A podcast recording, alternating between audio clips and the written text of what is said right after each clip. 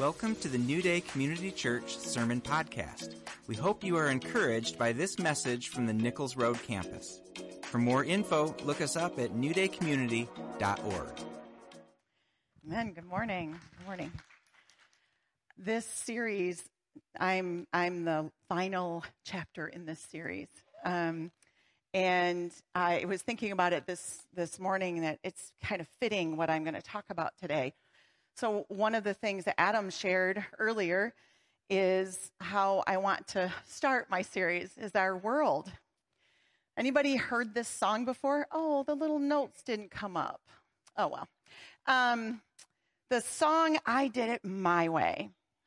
and it was a song actually written by Paul Anka, and he wrote it, and his, excuse me, and his um, publisher, whoever, said, You can't possibly give that to Frank Sinatra. This is going to be a good song. And he's like, This is Frank Sinatra's song. And uh, there's a whole backstory to it. But one commentator said, This song, self determination, or in other words, I did what I had to do and saw it through without exemption. What sentiment could be more American than that? You know, many have claimed that to be their anthem. And I found something interesting. Up until about 20 years ago, it was the number one song used at people's funerals. That their life's, um, their life's, you know, could be summed up in, I did it my way. Uh, his daughter is quoted as saying, he didn't like it. The song stuck and he couldn't get it off his shoes. He always thought that the song was self serving and self indulgent. And if you know Frank Sinatra, this song was um, markedly different than everything else that he sang. The rest of his songs were love songs or about a boy or a girl and, and were the antithesis of my way. So I want to talk to you a little bit about individualism. So are you an individualist? To some extent, you probably are, whether you realize it or not, because individualism is baked into American culture. One of the um, one of the things that kind of coined it was Herbert Hoover gave a speech, and he talked about how we would succeed as a country through rugged individualism. We need to pull ourselves up by their bootstraps and get it done. And then the Great Depression hit. His, his, uh, his speech felt real flat after that. People looked at it and was like, wow. So, what is individualism? Well, it's a principle or a habit or a belief in independent thought and action. It's the pursuit of individual rather than common or collective interests. It's egoism. Traits of individualistic cultures are being dependent upon others is often considered shameful or embarrassing. I want you to think about these as I read them off, and do you see this in our culture? Independence is highly valued individual rights take center stage. People often place a greater emphasis on standing out and being unique. People tend to be self reliant.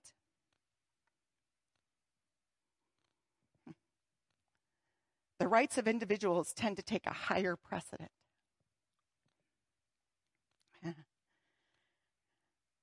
You see, um, I shared this a few years ago.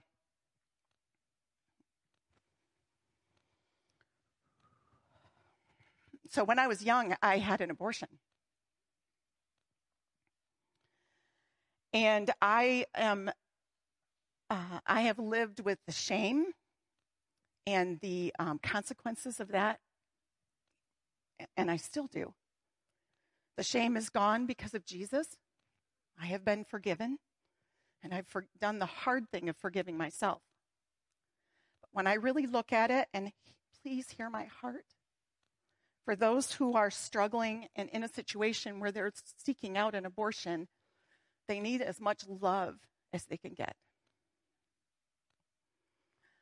But having an abortion is one of the most selfish individualist acts that, that can happen. It doesn't take into account not only the baby, but the father. And in our culture, most of the fathers we think of are deadbeat dads and don't want to be a part. But I have specifically spoken to men who had no choice in what happened with their baby, or the siblings that could have been, or the grandparents who were robbed of a child. Yes, it is a very difficult issue. But it's not just about the woman, it's about more than just her.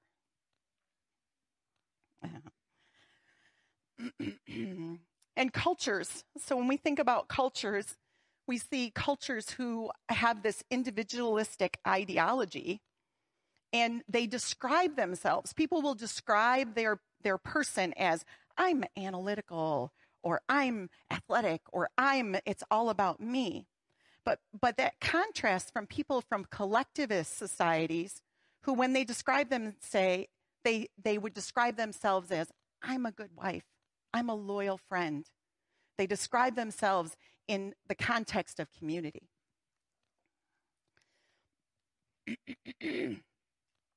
so we have these schools of thought. The first one is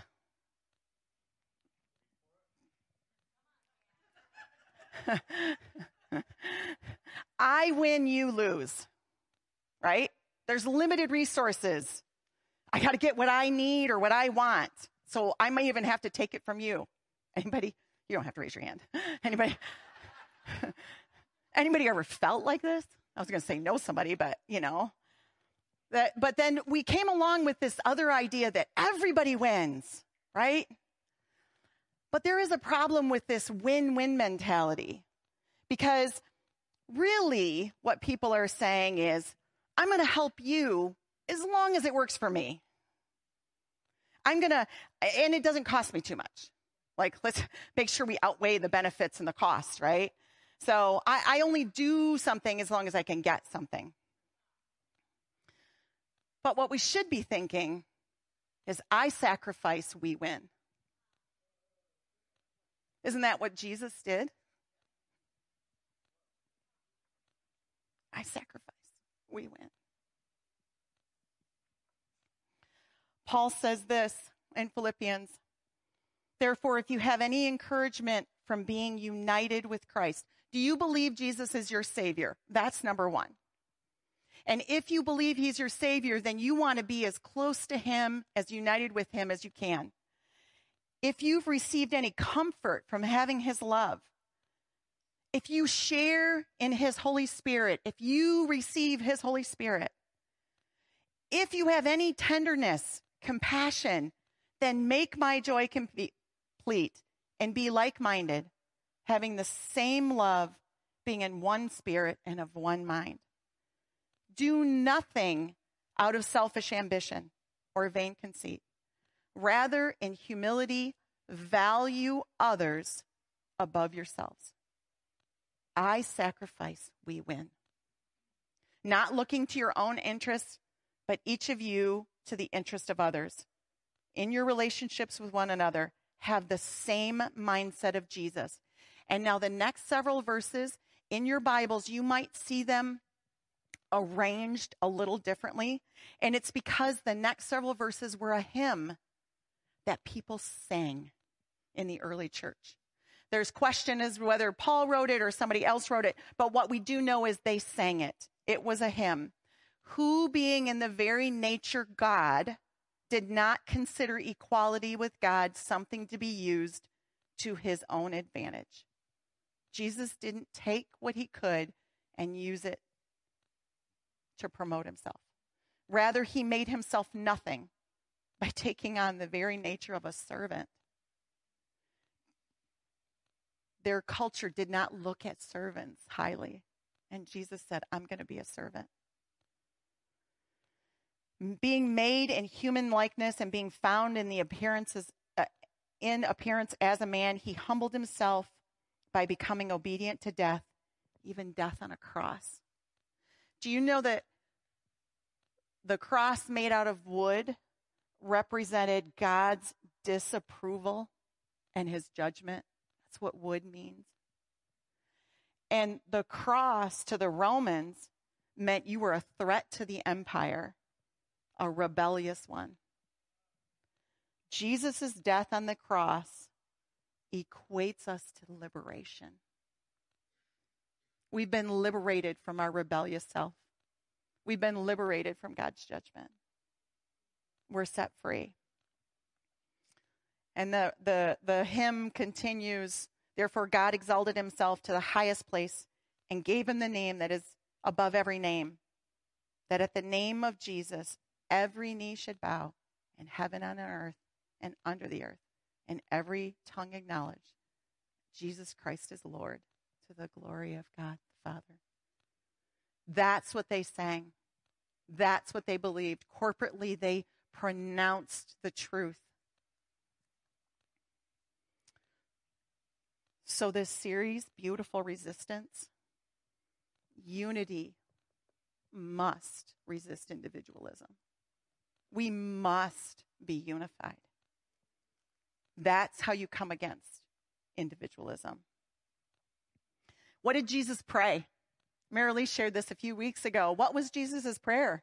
His prayer was not alone, not only for the disciples, but I pray also for those who believe in me through their message. That's you. It's me. Jesus prayed for us that all of them would be one. Father, just as you are in me and I am in you, may they also be in us so the world may believe that you sent me. I have given them the glory that you gave me, that they may be one as we are one. Jesus gave us a gift. It's called unity. We have the gift of unity. We need to be exercising that. I and them, and you and me, so they may be brought to complete unity. As we work this out, we become complete in unity. Why? Then the world will know that you sent me and have loved them even as you've loved me.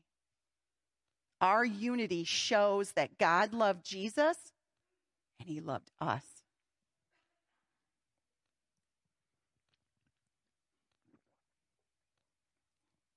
So, you all know I love trees. If you didn't, you could ask a couple of people and they'll tell you. I love trees. Trees are amazing. I saw these trees. It's an aspen tree. It has one trunk and three parts. I just thought, oh. Now, not everyone has one trunk, three parts, but this particular one had one trunk, three parts. And I was like, oh my gosh, it's so much like the unity that Jesus and the Father and the Holy Spirit had. You know, Jesus didn't come down by himself to do it by himself, right? He went to his Father and he didn't do anything without what the Father said. And then, and then when he died, and sent the Holy Spirit, and the three of them worked together in our lives. and and I think about the church. You know, Adam shared this morning about you know the church is not just New Day, and I think about apples. Did you know that apples? There are more of all the fruits and vegetables. There are more varieties of apples than there are any varieties of any other fruit or vegetable. There's so many varieties. And what's really cool about apples is they're all apples. You know what? The church, New Day, is a church but so is Trenches and Centerpoint, and they're all churches, right? They're all filled with Christians. so I want to talk a little bit about what unity is and what it's not. First of all, unity is not separate from justice. When I think about justice, I mean, many of us automatically go to, you know, a courtroom or maybe we go right to the throne room of God and Him judging. But do you know that justice is also healthy confrontation? A healthy church has healthy confrontation. And we know this because Paul just read first and second corinthians. I mean that's all paul does is confront the church over and over again. You're sexually immoral. You got people who are not working. You've got division among you. And he's doing it in a healthy way. I love you. I want the best for you. I'm going to confront you. It also has boundaries. Ephesians 4.15 says speak the truth in love. We need to speak the truth. so we can become more and more like Jesus. And Jesus had boundaries. Like, I mean, let's be honest, he's Jesus. When they came and said, let's overthrow Rome, he could have done that and still gone to the cross, right? But he had a boundary. No, this is what I'm called to do, and this is what I'm going to do healthy boundaries. I'm, I'm, like kind of on this kick about boundaries right now. You know, I, when I have a little kid in my house, when my grandson comes over and he wants to go play with the light socket, I don't let him. It's a good idea. But our culture is so steeped with, oh, but I wouldn't want him to be upset. I wouldn't want him to be sad. So we don't have any boundaries. Anybody see our culture lately? We have no boundaries. And and part of that is we think if we have a boundary, you know, well then they won't like me. Or if I if you know, I'm afraid. I, w- I want them to like me and that becomes more important than than the boundary that you need to have set and if you're struggling with that, the way to deal with that is to go to the source. Get your love, get your security from the Lord. And boundaries help keep people safe, they help make relationships be safe. Unity is not a standalone goal, okay? It's not unity at all cost for any reason. What do you mean, Kathy? Well, the Tower of Babel would have been a unified force, didn't turn out very well, right? They were unified in evil. There can be unity in evil, evil goals. Um, Herod and Pilate, they were pretty unified. Yeah, go let, let's go crucify this guy. The Nazis, they were very unified, not for good, right? But unity, we are supposed to be unity, we are supposed to be unified as our church towards the goal of being more like Jesus.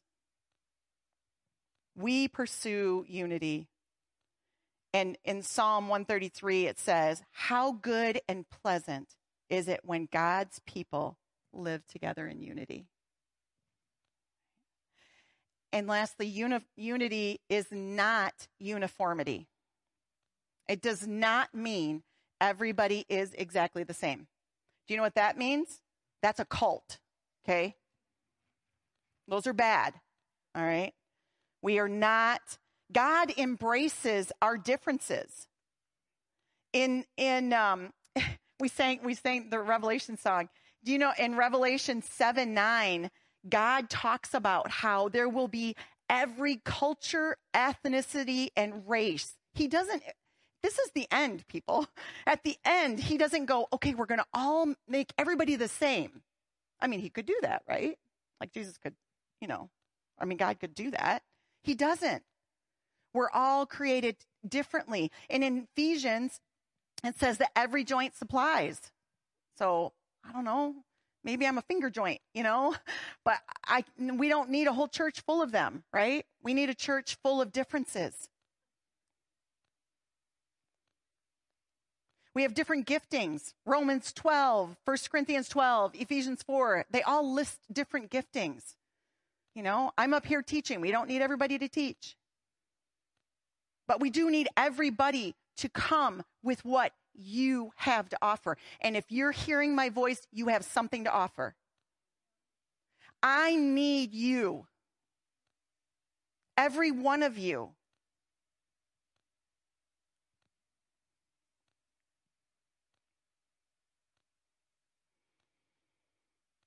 So what is unity? What does unity look like? It looks like Ephesians 4.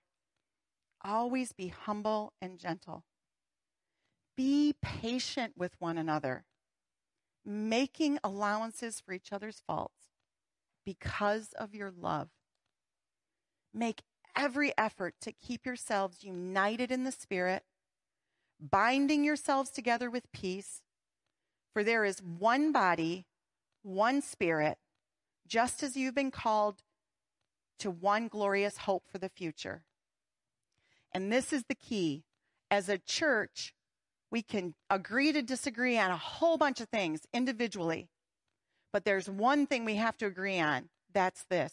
There is one Lord, one faith, one baptism, one God and Father of all, who is over all, in all, and living through all. The core of our beliefs that Jesus died and rose again, and that's how you are saved. Absolutely. We agree on those things. And the rest? Yeah. Can you healthily agree to disagree on, I don't know, I'll say it, politics? Doesn't, doesn't seem like we can right now, but I don't see it in, in the Bible. So, what stops unity?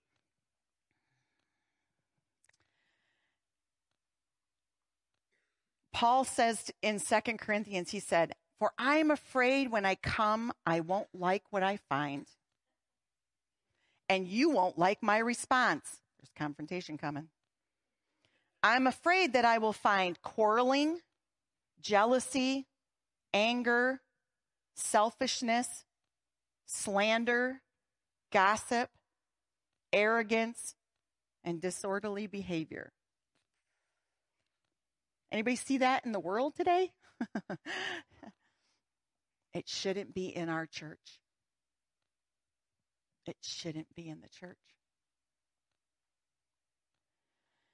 You know, gossip is so damaging. And unfortunately, sometimes as Christians, we do it without realizing it. Oh, you know what? So and so just told me something. We need to pray for them. Right? And you know that in your heart when you say something and it's not quite, that's gossip. Pride.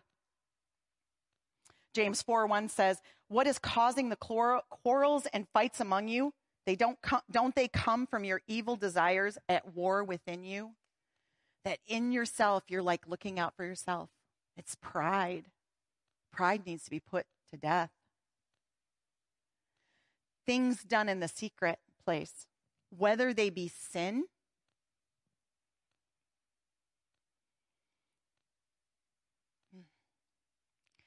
If you're struggling with something that is a sin, you need to find somebody to talk to about it so that you can get free from the sin and then be accountable so that you can continue to walk in freedom. Amen? Do you know what sin does? It kills you, it steals from you.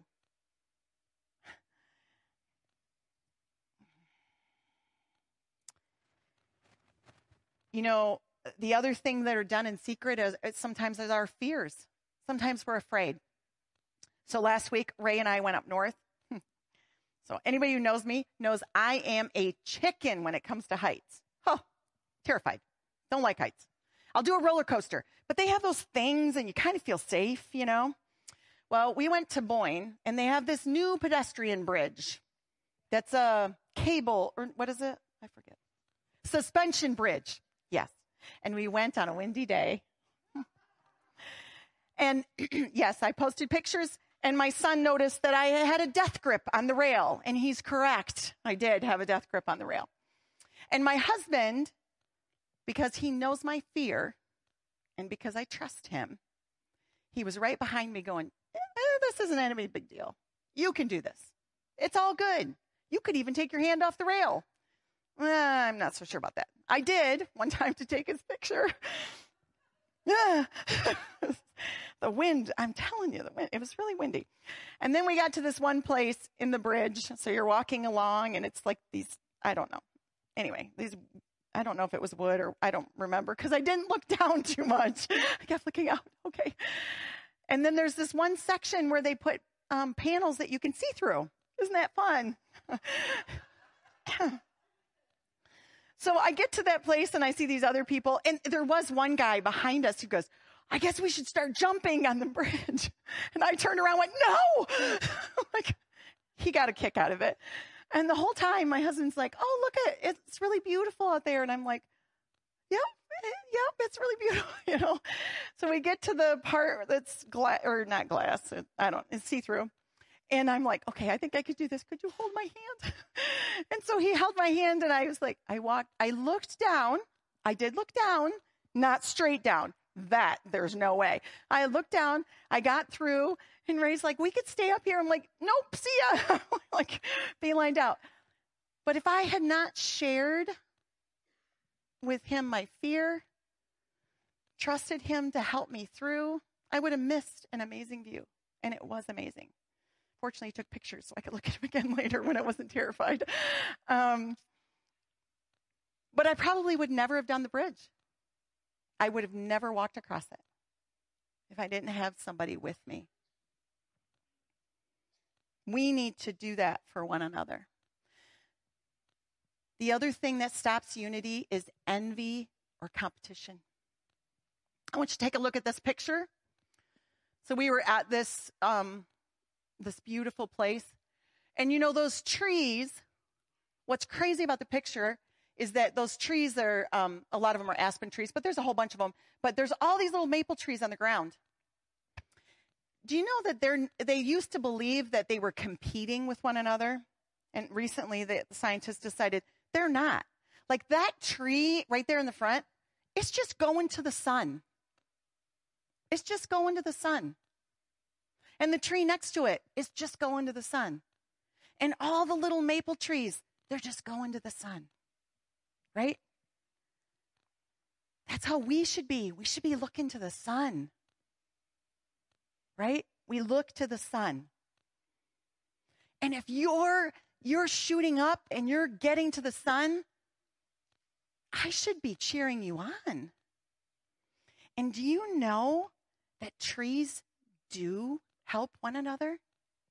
There's this social network and trees. And they don't even have to be the same kind. Like most of us think, okay, well, if you have a maple tree and it puts out a shoot, puts out a maple tree, I get that, right? And I get that. Like I have kids, I want them to do well. I encourage them, I spur them on. Absolutely. These trees are not doing that. I mean, they're doing that, but they're also doing this crazy thing they're actually putting, getting so much extra sugar. They're making so much because they're up there and they're getting it from the sun. They're making extra sugar. They're sending it through their root system and it goes to other trees of different kinds and feeds them. How do we know this? Scientists took DNA from the trees and found DNA from that tree in that tree they feed others. There's also this picture, this crazy picture of how a um, forest, when they, they have these big trees who are getting all kinds of nutrients from the sun and they're giving it all away, they're called hub trees in a forest. So there's all these other trees. And if you take out these hub trees, like, like say you take four out of this whole forest, you lose like half of the forest. Because the nutrients that those hub trees were providing the other trees is now gone. It matters that you're here. You're giving life to me, and I'm giving life to you. We share our resources in the church. we saw this.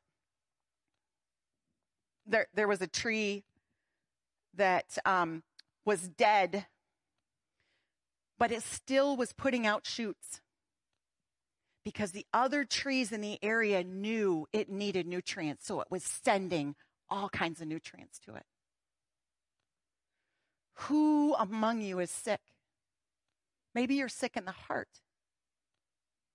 Let your church nurse you back to health.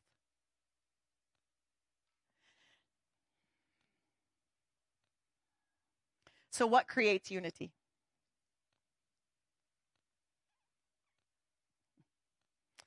Worshiping together, sharing struggles, praying with one another, sitting with those who are sick. You know, the Jewish culture, um, everything was a community event. They knew,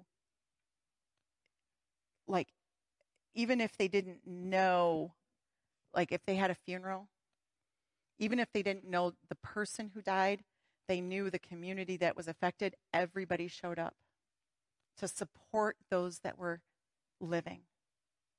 There's, there's a right thing to honoring the dead, but we need to support those that are living. We need to support one another. We need to rejoice when we see breakthrough, but you won't know about breakthrough unless you know about someone's struggle. Eating together, not just communion, sharing a meal. Our community groups are so vital. They're so vital. If you can, if there's any way you can take part in a community group, it is one avenue to help us to have more unity. Attending celebrations. I've had a, um, I, I have a lot of kids, but I have had several that have graduation parties and the whole church shows up and I love that. I love that. You know, Adam talked about earlier, I just was reminded when he was sharing that, you know, when my family gets together, if one of my kids isn't there, I'm sad. Or one of my grandkids, I want everybody there. Church, I feel that way about Sunday morning. I want to see everybody. I, I want I want to be a part of you, and I want you to be a part of me. And you know what the truth is? God showed me this. Jesus died for you, right? Or and me. And he would have died if it was just one. We know that from the parable of the lost sheep, right? Does everybody agree on that? Can I get an amen? Who's he coming back for? The church. He's coming back for the church. I have a heart for those who have left.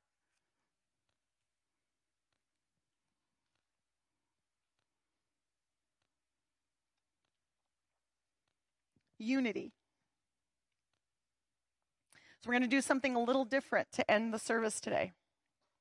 We're going to sing a song. It's a throwback song that I, as I was preparing, I couldn't think of any better way to really describe what unity looks like than this song. It's called I Belong to You. It was written by our former pastor, Ken. We would sing it every time we had communion, we would sing this. And we would sing it to each other. I'll never forget the first time I was in the church.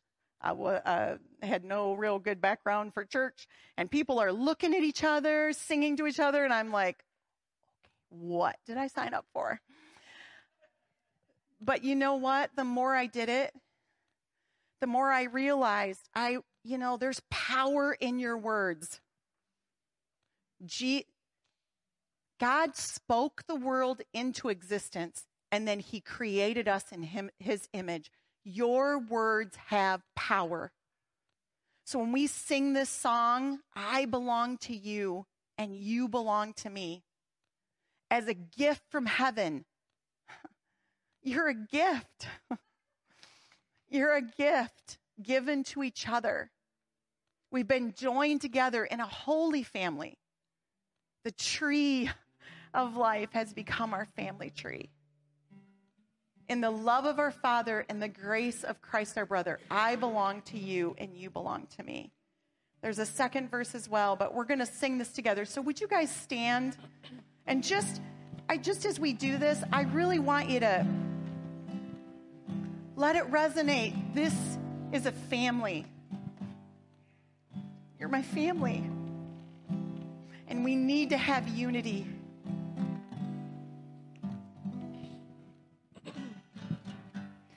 I belong to you, and you belong to me as a gift from heaven. We've been given to each other.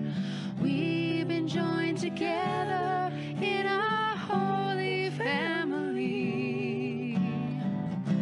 The tree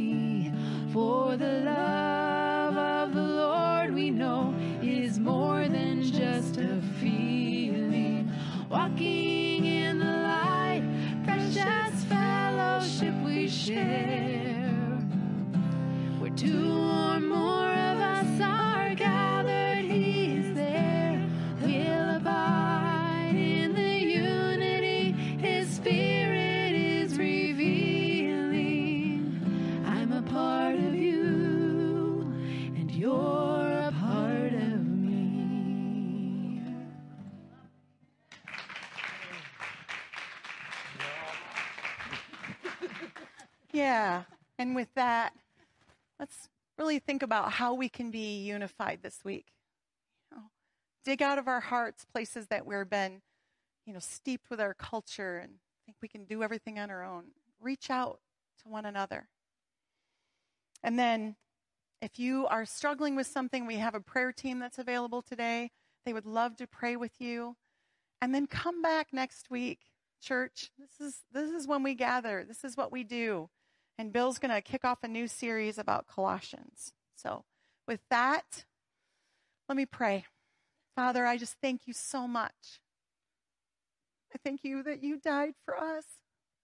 That you're coming back for all of us.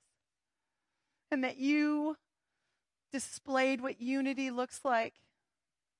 And that we get to partake with one another. We don't have to do it all on our own. Thank you for your constant love and support.